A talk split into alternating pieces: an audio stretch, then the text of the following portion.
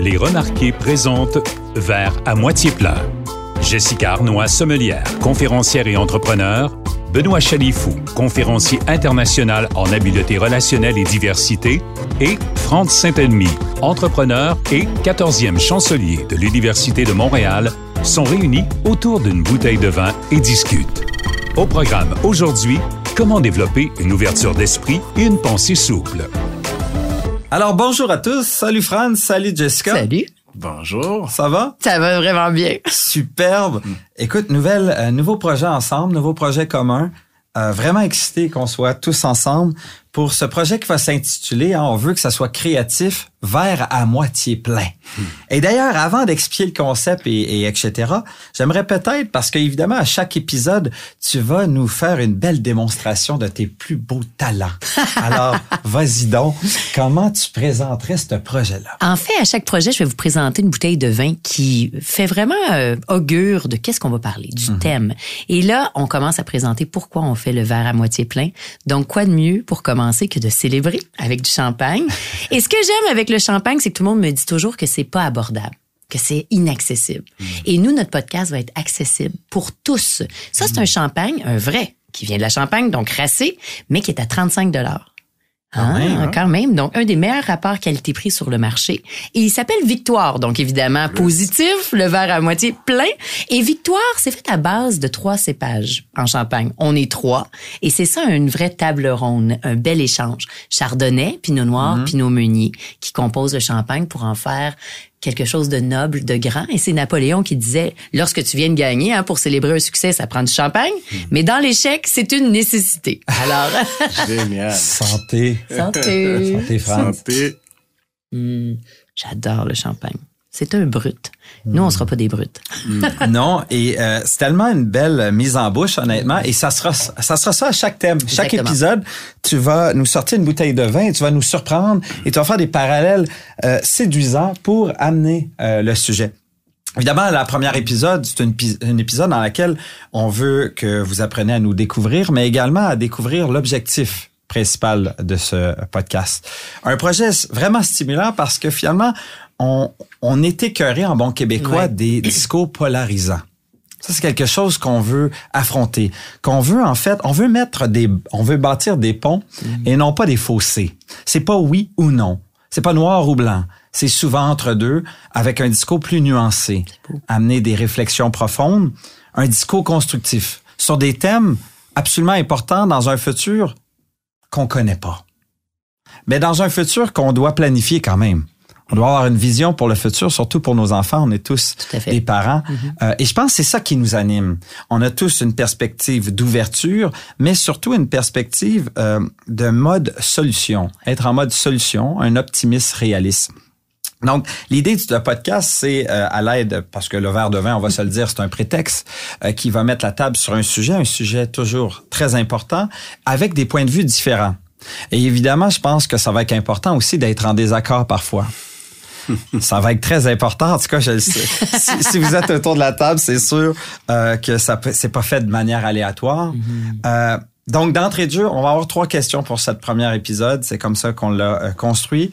Euh, trois questions très différentes. La première, évidemment, ça va de soi, c'est qui vous êtes et pourquoi ce podcast? J'aimerais savoir vos perspectives. Et quand je dis qui vous êtes, moi, je trouve que c'est intéressant de le découvrir à travers vos deux expériences les plus importantes, les plus marquantes. Nos expériences nous, fi- nous définissent plus que notre CV, j'en suis persuadé.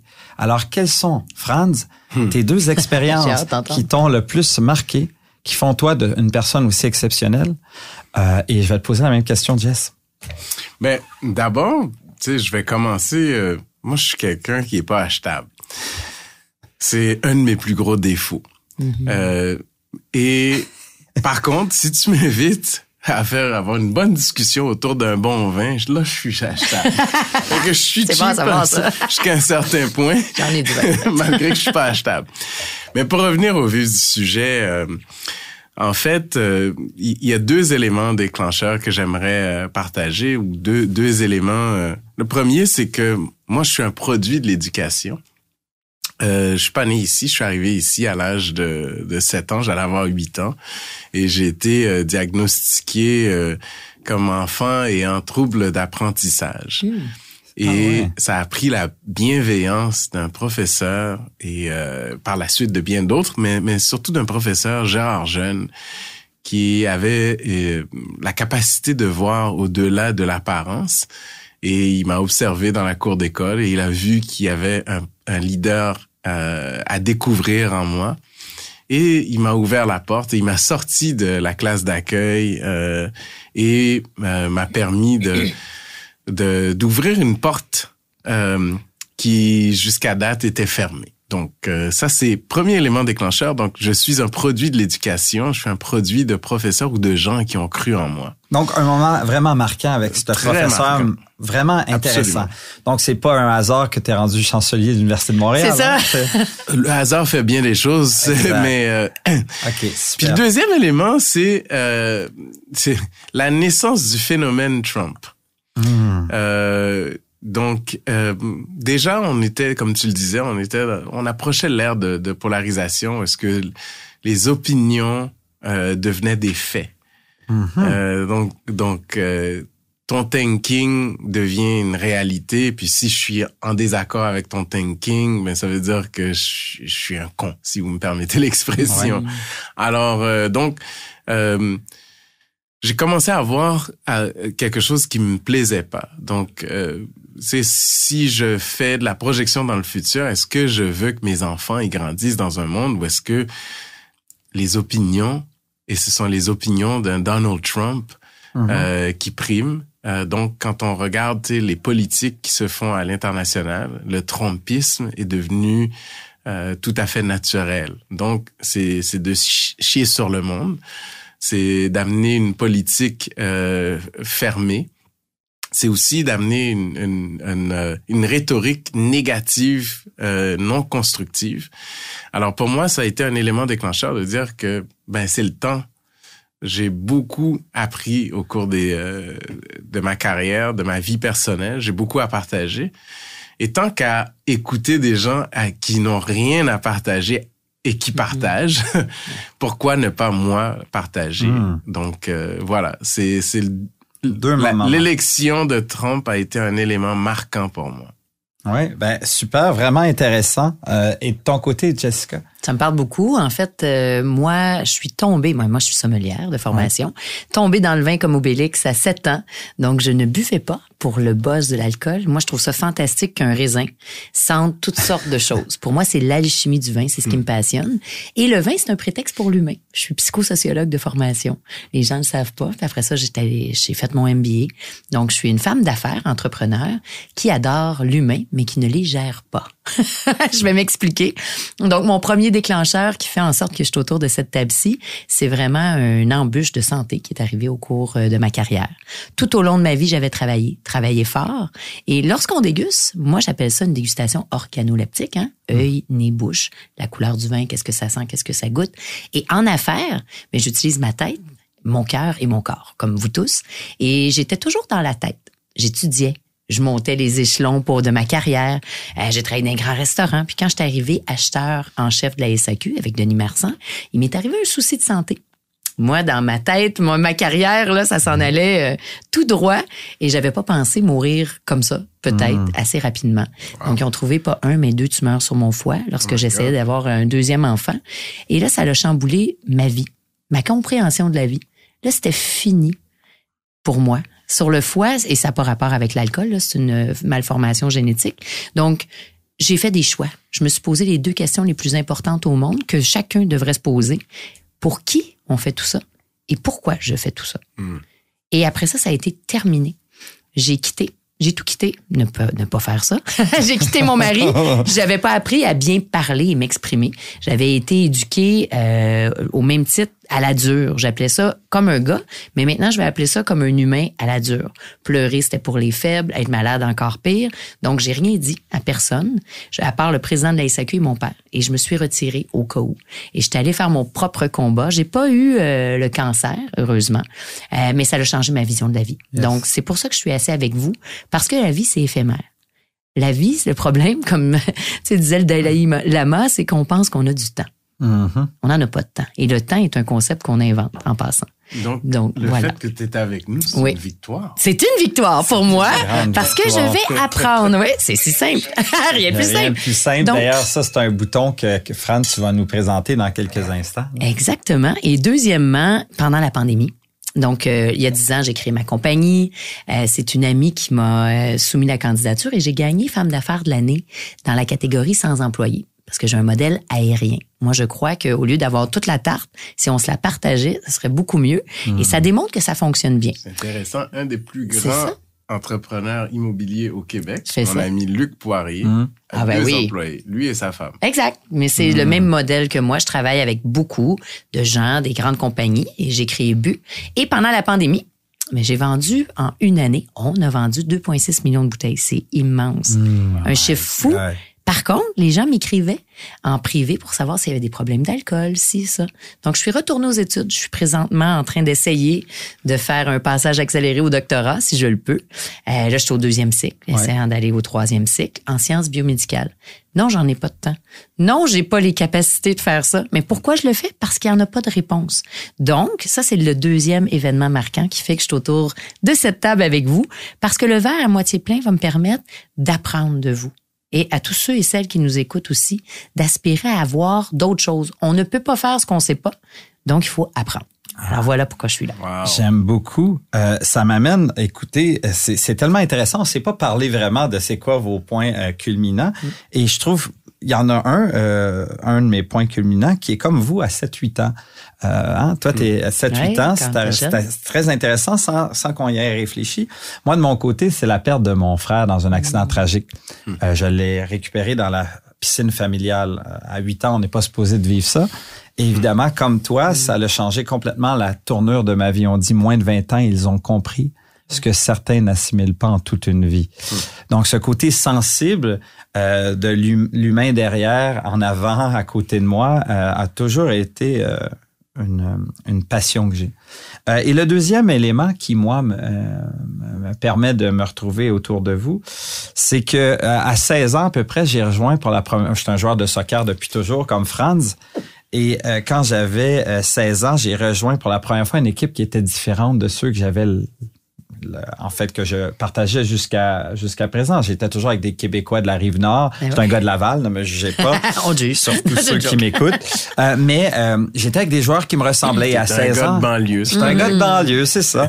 Et un jour, euh, je rejoins à 16 ans l'équipe à la Ligue africaine de Montréal, au Parc Kent. Je franchis Montréal, Laval et je me dirige vers Montréal et je re- rejoins l'équipe du Sénégal. Donc, toutes des Sénégalais qui viennent étudier au Québec. J'étais le plus jeune. J'étais déjà à l'université. J'avais 16 ans à peine.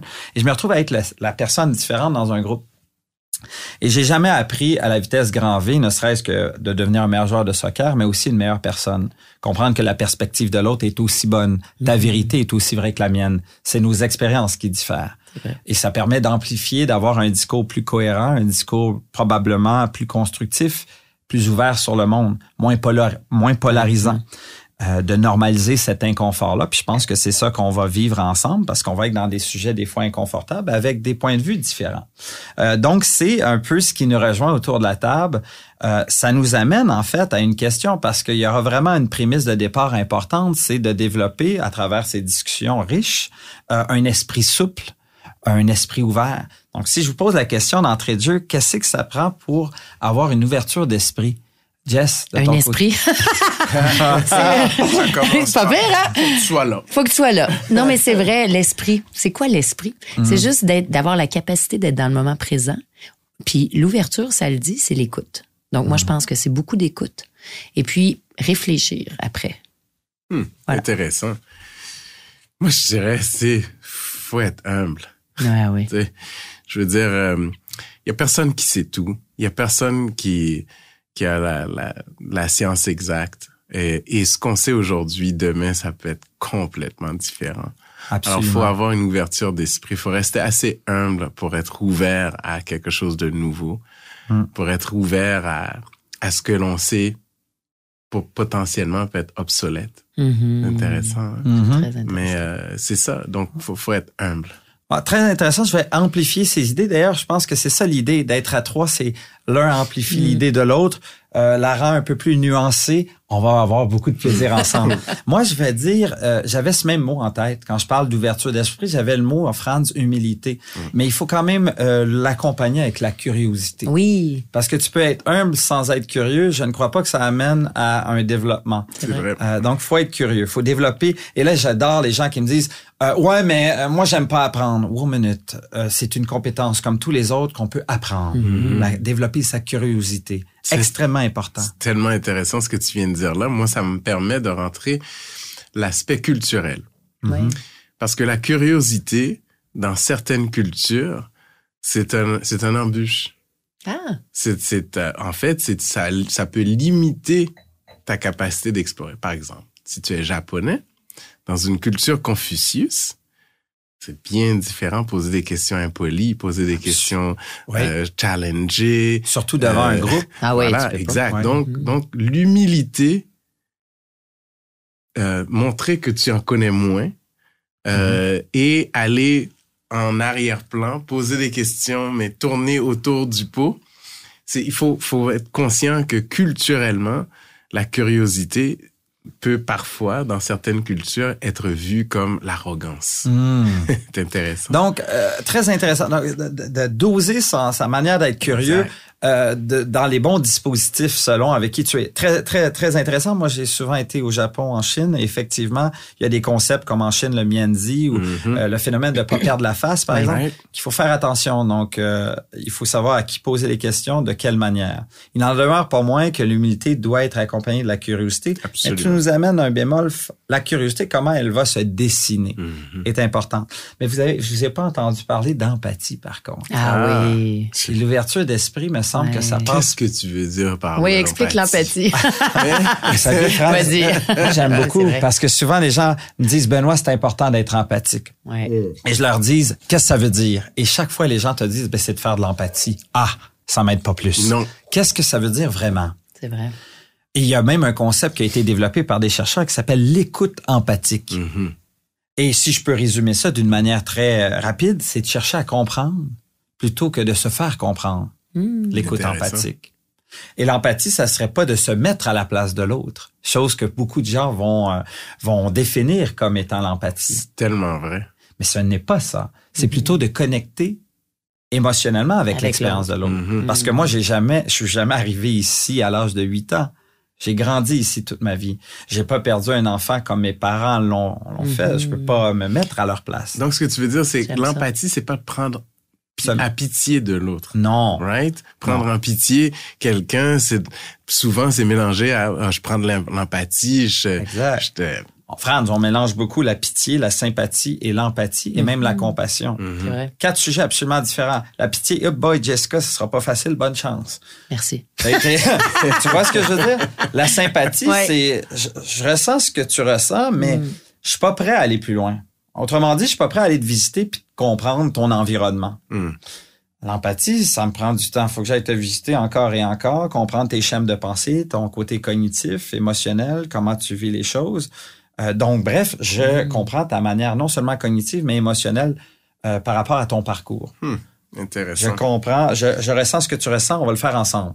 Et la compassion, on peut l'amener d'un point de vue philosophique ou bouddhiste, mais moi, j'aime mieux la- l'amener d'un point de vue pragmatique. La compassion, c'est j'ai tellement connecté avec Jess et euh, Franz qu'aujourd'hui, je, je comprends votre réalité et je sais mieux comment vous aider pour Mhm. vous. Pas comme si c'était moi. La compassion, c'est une action altruiste en lien avec votre connexion empathique. C'est important parce qu'on va en parler pendant ça, j'apprends euh, beaucoup. Ben oui, donc, non, c'est euh, clair, mais c'est c'est certain. Ce que tu viens de dire là, là, en l'espace de deux minutes, tu viens de me dire, me faire, me, vraiment, là, de me faire apprécier Oui, moi aussi. Vas-y. le, le mot empathique. C'est que- ça, ça mérite. Merci. Ah oui. Alors, Franz, j'aimerais que tu m'expliques, c'est parce que c'est toi qui as eu cette idée-là. Puis là, ça. les auditeurs, auditrices entendent ça, ils savent pas trop de quoi c'est quoi ça. C'est un, j'adore ce bouton-là. Ça vient de Staples, Mm. de Bureau en gros. Ils ont la version francophone et la version anglophone. Il y a rien de plus simple. C'est quand tu dis quelque chose de super songé, super complexe, mais tu l'amènes d'une manière tellement simple qui fait que je comprends Hmm. et qui fait que ça devient simple pour moi.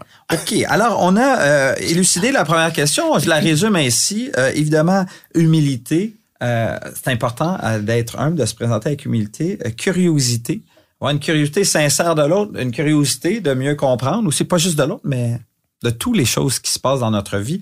Euh, dans des bons dispositifs, tu nous as dit, ouais, minute, il y a un aspect culturel important, tu as tout à fait raison. Et on a parlé aussi d'empathie. Et toi, tu as parlé de, d'écoute, euh, d'entrée de jeu. Et finalement, l'écoute, la vraie écoute, ça passe par cette capacité d'être empathique avec l'autre. Superbe. Ça m'amène à, à notre dernière question qui va boucler la boucle de cette première épisode qui se voulait tout simplement une mise en bouche, un teaser, comme on dit, de la suite. Parce qu'on va discuter de toutes sortes de sujets fascinants, passionnants. On pourra peut-être en, en dire quelques-uns à la fin.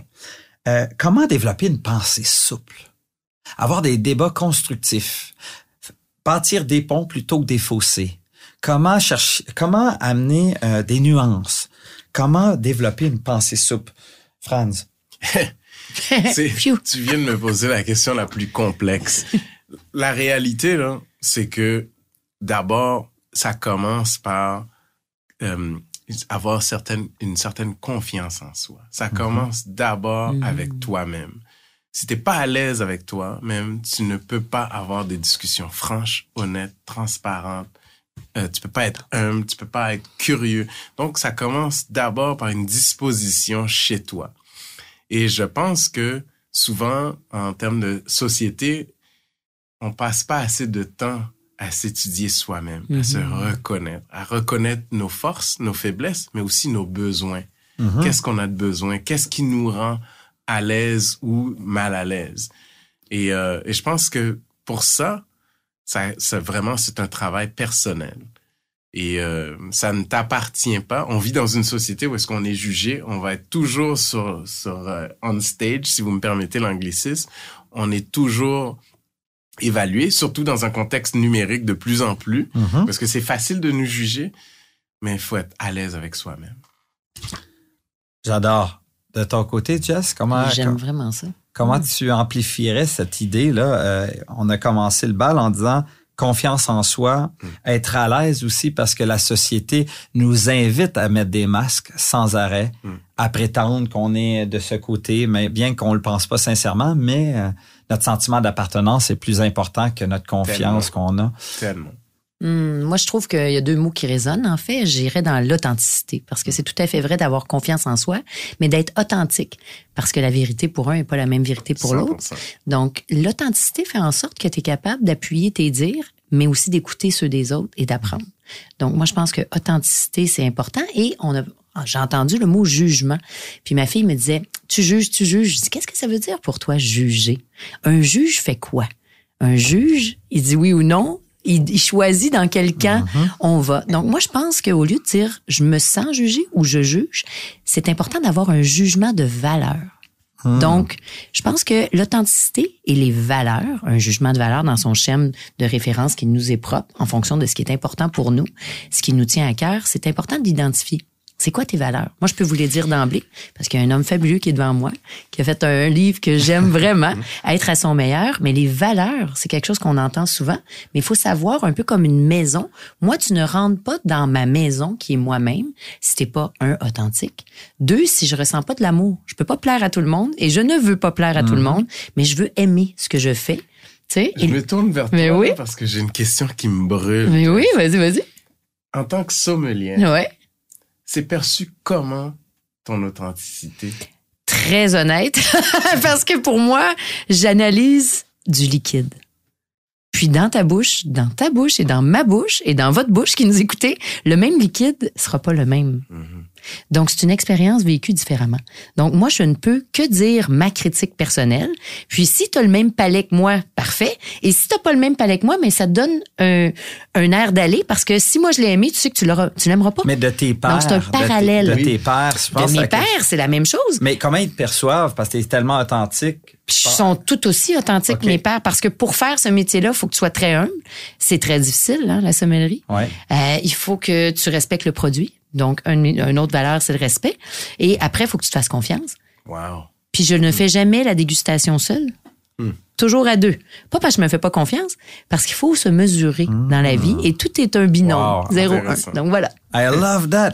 Wow. Pour rebondir sur, parce que vous avez mis des, des, des en fait, j'avais ces mêmes points, hein. Quand vous parlez de, de, de confiance en soi, moi, je pense que la pensée souple, c'est aussi d'avoir la pensée scientifique. La pensée scientifique, c'est euh, qu'est-ce qui à jour euh, me confirme que c'est la bonne donnée, puis c'est comme ça je vais prendre la décision Factuel. versus mes convictions. Euh, de- Je m'excuse, juste faire une petite Ouais. parenthèse. Ouais. C'est pas confiance en soi. C'est se faire confiance. Mhm. Pour moi, c'est plus important que d'avoir confiance en Ah, soi. merci, merci. Se faire confiance à ça. ses instincts Ouais. ou faire confiance à ses appréhensions. Mhm. S'écouter. C'est plus important que d'avoir confiance en Ça, soi. La confiance en soi va venir après, mais s'écouter, se faire confiance. Ce que tu ressens, tu parles d'authentique. Ce que tu ressens, c'est chaud ou c'est froid? C'est ça. Hmm. Donc, si c'est chaud, tu te fais confiance que c'est chaud. Ouais. Ne pas te douter ton intérieur à toi. Pour moi, c'est clé, c'est Euh, fondamental. Pas douter ton int- ah, Je pense qu'on pourrait rallier ces concepts-là à un concept que j'aime bien qui s'appelle l'humilité confiante. Mhm. L'humilité confiante, ça crée cet équilibrage. D'ailleurs, ça a bien été documenté. Vous allez certainement pas être surpris d'apprendre que la littérature scientifique confirme que les hommes se voient souvent euh, un peu surévalués. Hein. Ils vont surévaluer leurs capacités versus la femme qui malheureusement vont sous-évaluer leurs capacités. Et, je, et c'est pour ça on a Je des gens. le sais, je me vois comme un 10, puis la société me voit comme un 7. Ouais, tu sais, Euh, tu vois, que tu vois ce que je... Non, mais c'est vrai. Et l'humilité confiante nous amène à, à- évidemment, à la confiance en soi, là, se, se faire confiance, comme tu le dis si bien, mais euh, être capable euh, d'actualiser ses convictions Mhm. par le doute lorsqu'il se présente, de pas le mettre à l'écart. Il y a un doute qui provient d'une donnée scientifique, tu es capable euh, de- d'actualiser tes convictions. Mhm. Garder ta confiance, se faire confiance, et se faire confiance passe par aussi actualiser tes convictions. Absolument. Donc, humilité confiante, euh, le sentiment d'avoir raison versus le fait d'avoir raison, c'est différent. Ah. Complètement. Le fait, avoir des faits, Ouais. Des données empiriques.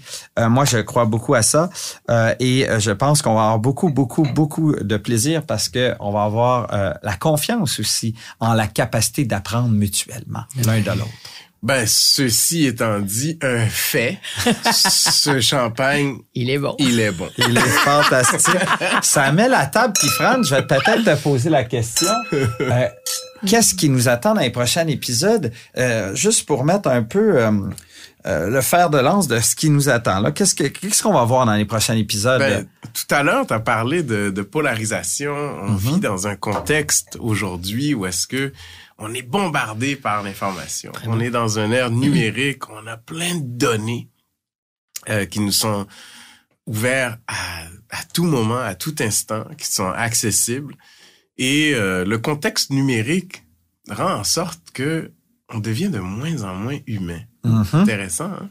Ouais. Alors, euh, qu'est-ce que ça, quel impact que ça a sur nos vies, no- notre quotidien? Comment est-ce qu'on vit ça? Comment est-ce qu'on peut se ra- ramener dans un contexte plus humain, sachant que le numérique va s'en- en s'accélérant. Mhm. Les technologies vont de plus en plus. On parle des objets connectés, on parle de, de- des véhicules autonomes, on parle de, de la maison robotisée ou automatisée, de, des chirurgies qui se font par des robots. Alors, de l'art qui va se faire par, par l'intelligence artificielle. Qui se fait déjà. La musique qui va se faire par Ouais, l'intelligence bon. artificielle. Donc, comment est-ce qu'on garde son côté humain dans un contexte de plus en plus numérique? Ça, Ça risque d'être très très intéressant.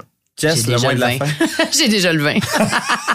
Superbe. Alors, rendez-vous à ne pas manquer. C'est le début d'une longue aventure, une aventure qu'on va euh, progresser l'un et l'autre dans la compréhension mutuelle. Euh, et certainement, on va devenir de meilleurs humains grâce à ces échanges constructifs. Génial. C'était l'émission Vert à moitié plein avec Jessica Arnois, Benoît Chalifou et Franz Saint-Elmy. Présenté par Les Remarqués. On poursuit la réflexion la semaine prochaine, même heure. L'émission est aussi disponible dans la section balado du 985fm.ca.